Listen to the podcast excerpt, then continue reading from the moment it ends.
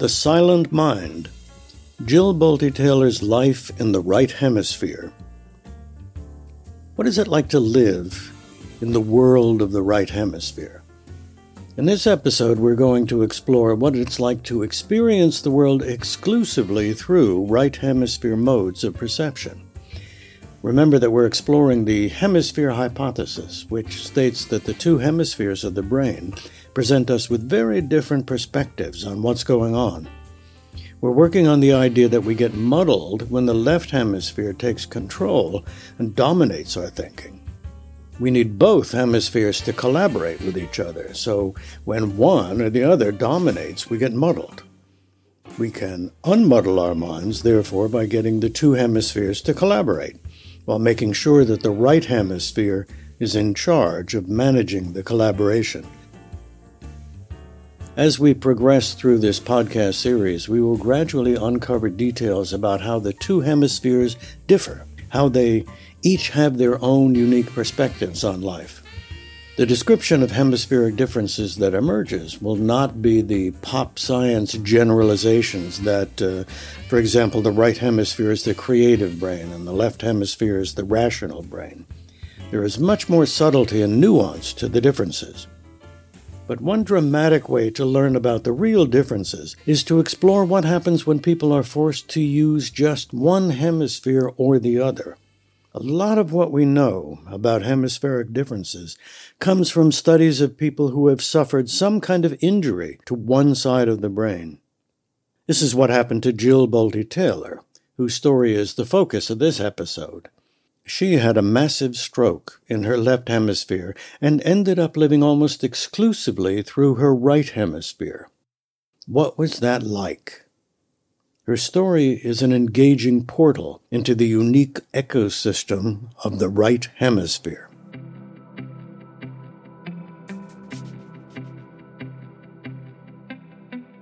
Jill Bolte Taylor lived for eight years without full use of her left hemisphere. Her book, My Stroke of Insight, provides terrific insight into what life inside the right hemisphere is like. Bolte Taylor was a neuroanatomist. She studied the anatomy of the brain, and as such, she was well aware of the bihemispheric nature of her brain. She knew her brain was divided into two hemispheres that had very different ways of relating to the world. In fact, she recognized as a child that her hemispheres were unequal in their natural abilities. She says, My right hemisphere excelled at understanding the big picture of ideas and concepts, but my left hemisphere had to work extremely hard to memorize random facts and details. She favored her right hemisphere, showing much more interest in how things were intuitively related than in the left hemisphere specialization of how things were categorically different. Her mind preferred thinking in pictures as opposed to language. Note that her right hemisphere is the hemisphere that deals with the big picture of ideas and concepts. The right hemisphere is good at taking in the gestalt of what's going on. Now, if you're not familiar with this German word, it means an organized whole that is perceived as more than the sum of its parts. So, where the left hemisphere breaks experience apart into random facts and details, as Bolte Taylor noted, the right hemisphere sees how everything fits together. It looks for unity and cohesion.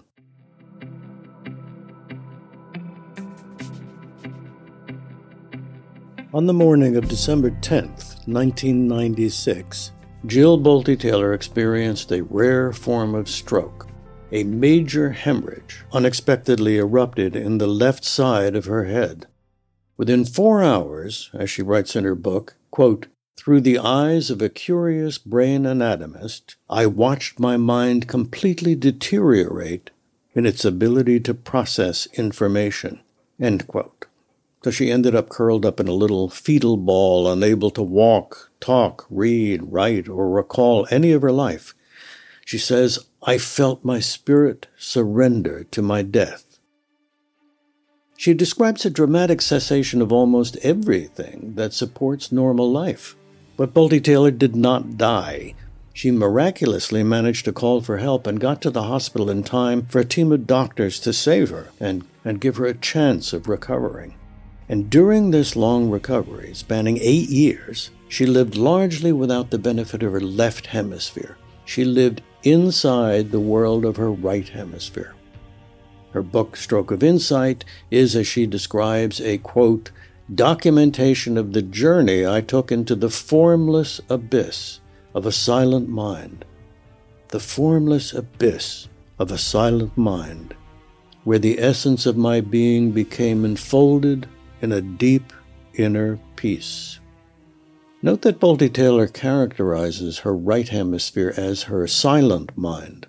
While both hemispheres normally contribute to the comprehension of language, the actual production of speech is localized in the left hemisphere.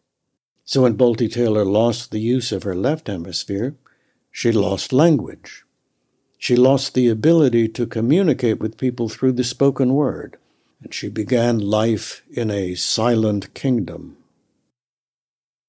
She also describes life in the right hemisphere as a formless abyss Remember that it is the left hemisphere that breaks the holistic gestalt of experience into identifiable objects, into things, objects, artifacts, words, concepts, and so on. If you remove this left hemisphere propensity to create artificial boundaries around things, you are left with experience devoid of distinguishable forms. No borders, no edges, no horizon lines. When the left hemisphere stops dividing experience into bits and pieces, the right hemisphere experiences the world, at least in Bolte Taylor's case, as a formless abyss. Yet this formless abyss was not frightening or distressing in the least. On the contrary, being transported into the seeming void evoked a feeling of deep inner peace, and somehow brought Bolte Taylor closer to the essence of her being, as she describes it. These descriptions introduce us to a number of fascinating characteristics of hemispheric differences that we will continue to explore throughout our podcast series. For one, what does the essence of one's being mean? And why does it seem to be found in the right hemisphere?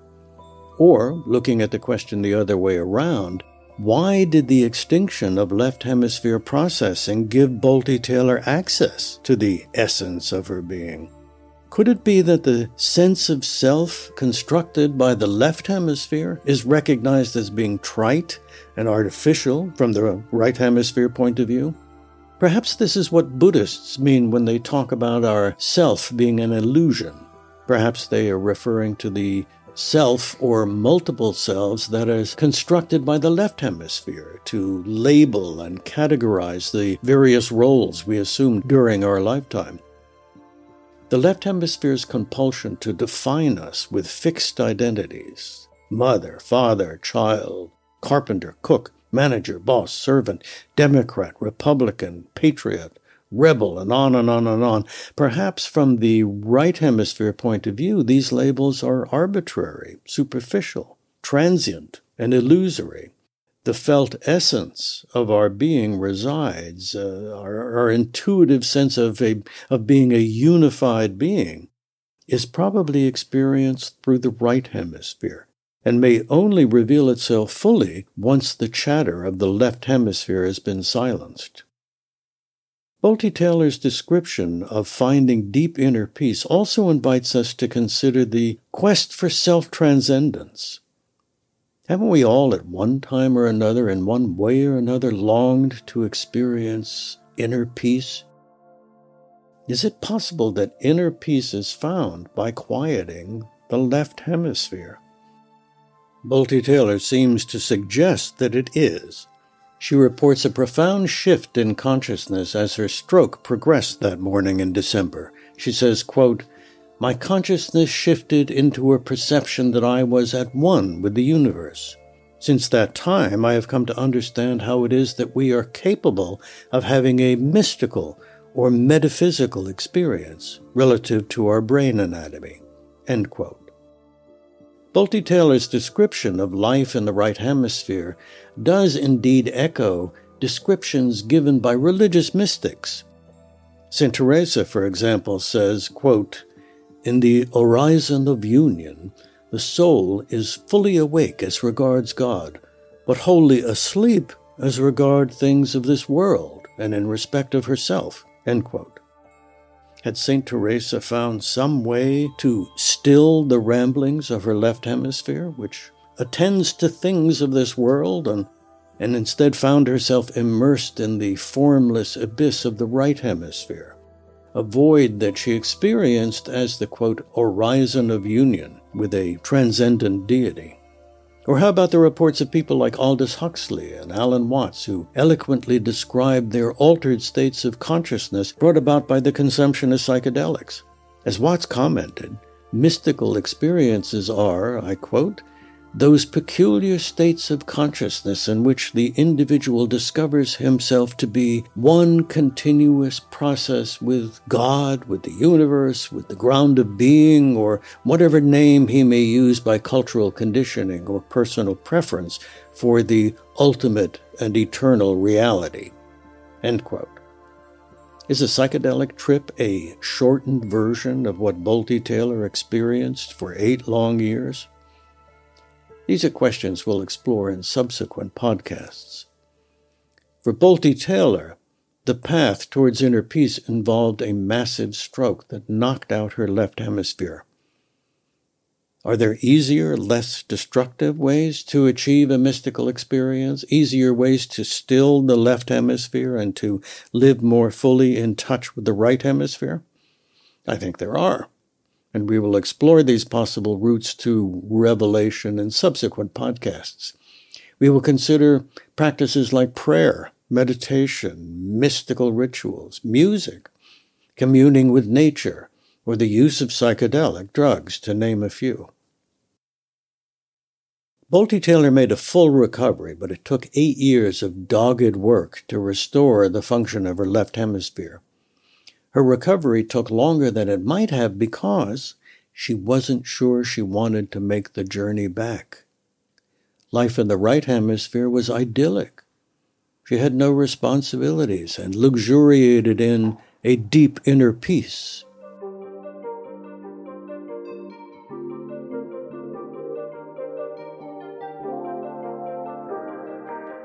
In our next episode, we will talk about Jill Bolte Taylor's remarkable recovery that was driven, in part, by her realization that she needed to return to a life beyond selfless transcendence.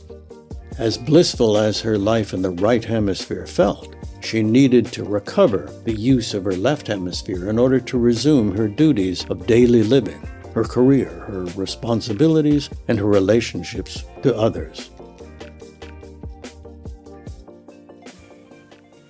If you want to learn more about MindRamp, please visit our website at www.mindramp.org. M I N D R A M P dot O-R-G.